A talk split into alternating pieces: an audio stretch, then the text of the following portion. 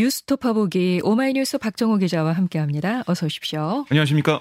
고 노무현 전 대통령 서거 13주기 추도식이 나는 깨어있는 강물이다라는 주제로 어제 오후 경남 김해 봉하마을에서 엄수됐습니다. 네, 추도식을 기획한 노무현 재단은 이 정치 대립을 해소하고 노 전 대통령이 바란 소통과 통합의 민주주의를 향해 나아가자 이런 취지를 담아 주제를 정했다라고 설명을 했고요.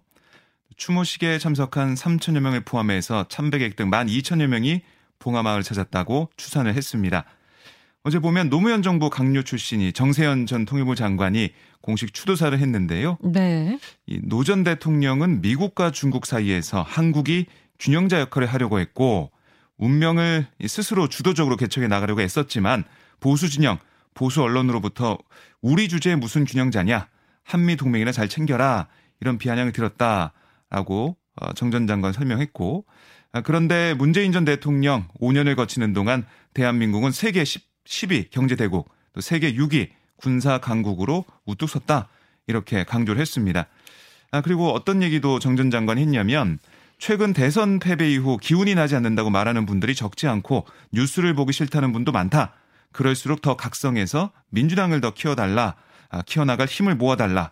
지방선거를 앞두고 지지층 결집을 호소하는 그런 메시지를 담기도 했습니다. 아, 그리고 추모제를 마친 뒤 문재인 전 대통령 등 참석자들 대통령 묘역에 헌화 참배했습니다. 네. 6일 지방선거를 불과 일주일여 남기고 거행된 추모식인데 여야 정치권이 일제히 모였어요. 네.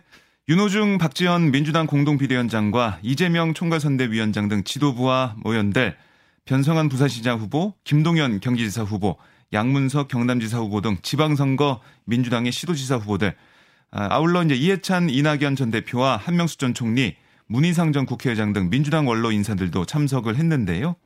특히 이제 5년 전에 8주기 추도식에서 성공한 대통령이 돼 다시 찾아뵙겠다라고 한 다음에 5년 만에 추도식을 찾은 문재인 전 대통령을 향한 관심이 뜨거운 모습이었습니다. 네. 그리고 여권 핵심 인사들도 대거 봉하마을을 찾았는데요. 국민의힘의 이준석 대표와 권성동 원내대표, 또 선대위 부위원장인 정미경 최고위원 등이 추도식에 참석을 했고요. 정부 대표로는 한덕수 국무총리, 또 이상민 행안부 장관, 김대기 대통령 비서실장 등이 참석을 했습니다. 노 전 대통령 가족은 권양숙 여사, 아들 노건호 씨, 딸 노정연, 곽상언 부부 등이 추모식 자리를 지켰는데요. 어제 보면 아, 이 김대기 실장이 권양숙 여사에게 윤석열 대통령의 친서도 전달을 했어요. 네. 그 친서에는 노 전 대통령 정신을 잘 계승하겠다라는 내용이 들어있는 것으로 알려지고 있습니다. 네. 민주당은 노 전 대통령 서거의 원인이 된 검찰 수사를 비판하면서 여당을 견제하기도 했네요. 네, 민주당은 논평을 통해 노무현 정신이 마음속에 여전히 살아있는데도 윤석열 정부는 검찰 공화국을 향해 속도를 내고 있다 이렇게 비판을 했고요. 박홍근 원내대표는 라디오에서 윤석열 대통령을 향해 정치적 보복 수사에 앞장섰던 당시 검찰의 잘못에 대해서도 진정성 있는 사과가 이어진다면 국민 통합에 의미가 있지 않을까 기대한다. 이렇게 말하기도 했습니다. 반면 국민의힘은 광주에서 열린 5.18 민주화운동 기념행사에 대거 참석한 지 닷새 만에 봉화 마을을 찾으면서 통합 행보에 속도를 내는 모습인데요. 6일 지방선거를 앞두고 국민의힘이 이 통합 기조를 강조하는 새 정부 출범, 과 맞물려서 화합과 통합의 메시지 발신에 좀 공을 들이는 그런 네. 모습으로 풀이가 됩니다. 네. 화합과 통합을 강조하는 국민의힘.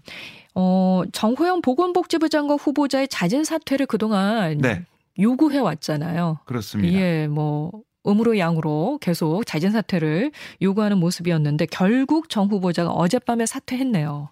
네, 정 후보자는 어제 오후 9시 30분쯤 복지부를 통해 입장문을 냈어요. 저는 오늘자로 이 보건복지부 장관 후보직을 사퇴한다. 수많은 의혹들이 허위였음을 입증했으나 이러한 사실과 별개로 국민들의 눈높이에는 부족한 부분들이 제기되고 있고 저도 그러한 지적에 대해 겸허하게 받아들이고자 한다. 이렇게 밝혔어요. 아, 그러면서 저로 인해 마음이 불편하셨던 분들이 있다면 송구스럽다는 말씀을 드리고 오늘의 결정을 통해 모든 감정을 풀어주시면 감사하겠다. 이렇게 밝혔습니다. 사실 이제 정 후보자가 그동안 자신을 둘러싼 자녀 특혜 의혹 여러 가지 사실 의혹이 불거졌는데 아, 그럴 때마다 떳떳하다 이런 입장과 함께 사퇴 의사가 없다는 뜻을 반복적으로 밝혀왔죠. 하지만 최근 말씀하신 것처럼 여당을 비롯해서 전방위적으로 사퇴 압박이 커지면서 사실상 낙마가 초읽기에 들어갔다 이런 분석이 계속 나왔었는데 네. 결국 자진 사퇴로 입장을 정리한 것으로 보이고요. 이렇게 이제 새 정부 일기 내각에서 부처 장관이 후보자 단계에서 낙마한 거 아, 지명 20일 만에 사퇴한 김인철 사회부총리 겸 교육부 장관 후보자 이후 이 정호영 후보자가 두 번째입니다. 네. 여론에 민감한 여당의 의견이 많이 반영된 것 같은데요. 네. 이 국민의힘은 정 후보자의 거취가 야당과의 협치에 걸림돌이 된다고 봤던 것 같아요. 그죠? 네. 그러니까 권성동 원내대표가 어제 기자들에게 뭐라고 했었냐면 이 거취 문제는 본인 스스로 판단해야 한다. 이렇게 말을 했었고 예. 당내 중진과 다수의 의원들로부터 의견을 들은 결과 정 후보자를 임명하는 거 곤란하다. 이런 얘기, 또 임명에 반대하는 의견이 많았다라고 얘기를 했거든요. 그래서 그 부분에 대해서도 의견을 이 대통령실을 통해 윤석열 대통령에게 전달했다. 네. 이렇게까지 얘기를 했어요. 네. 아, 뭐 더 이상 시간 끌다가는 6일 지방선거 악재로 작용할 수 있다. 이런 우려가 있었던 것 같고 그리고 어제 이제 기류가 바뀐 게 정 후보자 자녀 편입학 과정 의혹 등에 대해서 부정의 팩트가 확실히 있어야 하지 않냐. 이렇게 신중론을 펼쳤던 윤 대통령이 어제는 출근길에 기자들에게 뭐라고 했냐면 이정 후보자 거취 문제에 대해서 시간이 조금 더 필요한 것 같다. 이렇게 얘기를 했었어요. 음. 그래서 뭐 임명 철회가 아닌 정 후보자 자진 사퇴를 염두에 둔 발언이다. 네. 해석이 나왔었는데 예, 어제 이렇게 정 후보자 사퇴를 했고요. 이렇게 되면서 이제 국민의 입장에서는 정 후보자도 사퇴를 했으니까 민주당을 향해서 국회 법제사법위원장 자리 뭐 이거 약속했던 거 지켜라. 아 그리고 원구성 협상에서 민주당을 향해서 협치와 통합을 위해서 어, 이 여야가 합의해야 되지 않겠냐 이렇게 음. 강하게 나갈 걸로 보여요. 네. 민주당과 협상을 통해서 국민의힘이 뭐 법사위원장 자리 등을 포함해서 이런 것들을 좀 얻어낼 수 있을지 좀 지켜봐야겠습니다. 네. 지방선거를 앞두고 있는 상황에서 유권자들은 여야의 행태를 유심히 지켜보고 있을 것 같은데요. 네. 6일 지방선거에서 새 정부 안정을 위해 여당을 지지해야 한다는 여론이 정부 견제를 위해서 야당을 지지해야 한다는 여론을 앞서고 있다. 이런 조사 결과가 나왔습니다. 네, 그러니까 리얼미터가 지난 16일부터 20일까지 성인 2,526명을 대상으로 조사해 어제 공개한 여론조사 결과를 보면요. 국민의힘 지지율은 2년 3개월 만에 처음으로 과반을 넘은 50.1%에 달했어요. 하지만 민주당 지지율은 지난 조사보다 0.8%포인트 오른 38.6%에 그쳤습니다. 아, 이번 조사는 오차 범위가 95% 신뢰 수준의 플러스 마이너스 1.9%포인트였고요. 또 한국사회 여론연구소가 TBS의 의뢰로 지난 20일부터 21일까지 서울시 거주 18세 이상 1,002명을 대상으로 조사해 어제 공개한 여론조사 결과는 국정 안정론이 53.5%, 정부 견제론이 40.9%로 각각 집계가 됐어요. 그러니까 이게 한 달 전 조사 대비 국정 안정론은 6%포인트 상승을 했고 정부 견제론은 6%포인트 하락을 했습니다. 아, 이 조사의 오차범위 95% 신뢰 수준에서 플러스 3.1%포인트고 두, 주, 두 조사 모두 자세한 내용 중앙선거론조사심의위원회 홈페이지를 참조하면 됩니다. 그러니까 지금 보면 민주당이 지방선거 열세를 만회하기 위해서 전기, 수도, 공항, 철도 민영한 반대이기도 하고 있고 용산 집무실 이전 저지 같은 여러 가지 이 반격 카드로 대여 공세를 강화하고 있어요. 하지만 효과가 미비한 거 아니냐 이런 얘기가 나오고 있는데요. 일주일 앞으로 다가온 지방선거에서 좀 더 효과적인 전략이 필요하다 이런 목소리가 커지고 있습니다. 네. 그리고 인천 계양을 국회의원 보궐선거에 출마한 민주당 이재명 후보와 국민의힘 윤형선 후보도 박빙 대결을 벌이고 있더라고요. 네, 여러 조사 결과 뭐 그런 음, 어, 추세가 좀 보이는 그런 상황인데요.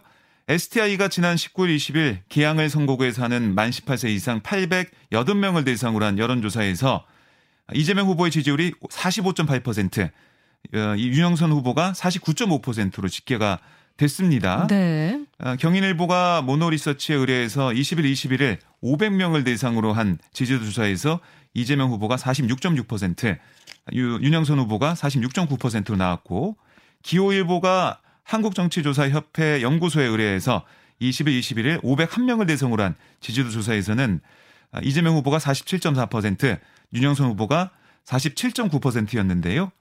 이 여론조사 세건 각각 95% 신뢰 수준의 오차 범위가 아, 각각 플러스 마이너스 3.3%포인트, 플러스 마이너스 4.4%포인트, 그리고 역시 마지막 조사도 플러스 마이너스 4.4%포인트였습니다. 네. 아, 이게 이제 오차 범위를 보면 그 안에 있기 때문에 뭐 누가 앞서고 있다, 어, 뒤지고 있다 이렇게는 얘기를 안 하거든요 여론사 상에서는 네.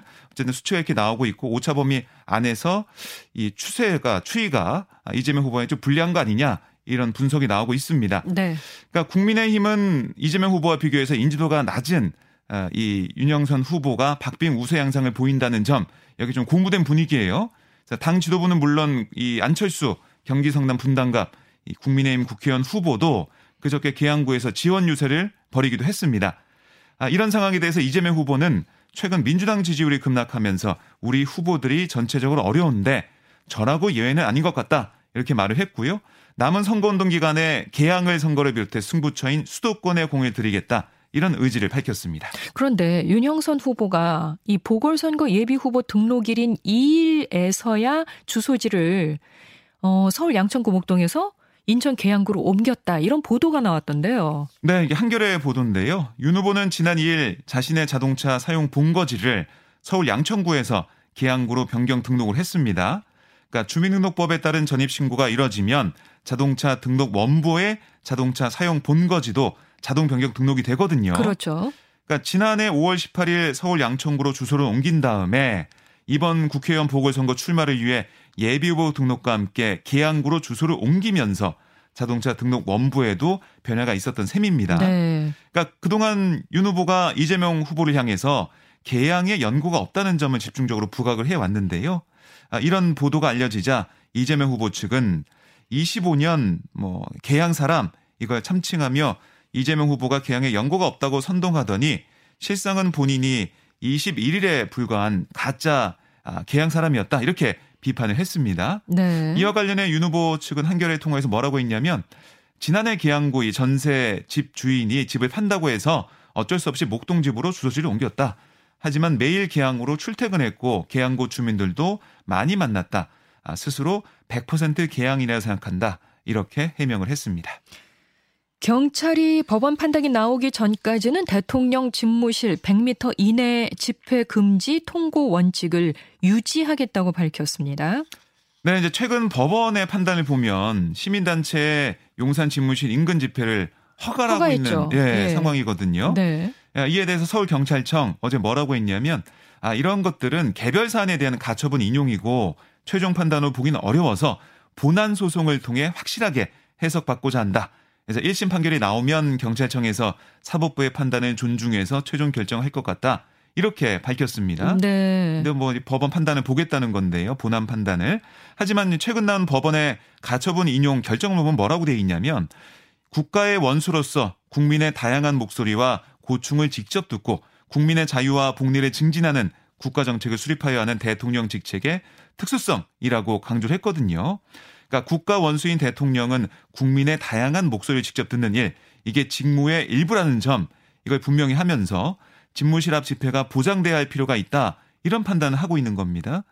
이 최근 법원이 잇따라 경찰의 집무실 인근 집회 금지에 제동을 걸고 또 이런 아, 이 결정문에도 내용이 담겨 있는데 하지만 경찰이 기존 방침을 유지하고 있어서요. 앞으로 나올 본안 소송 결과에 관심이 더 모아지고 있습니다. 알겠습니다. 지금까지 오마이뉴스 박정우 기자 고맙습니다. 고맙습니다.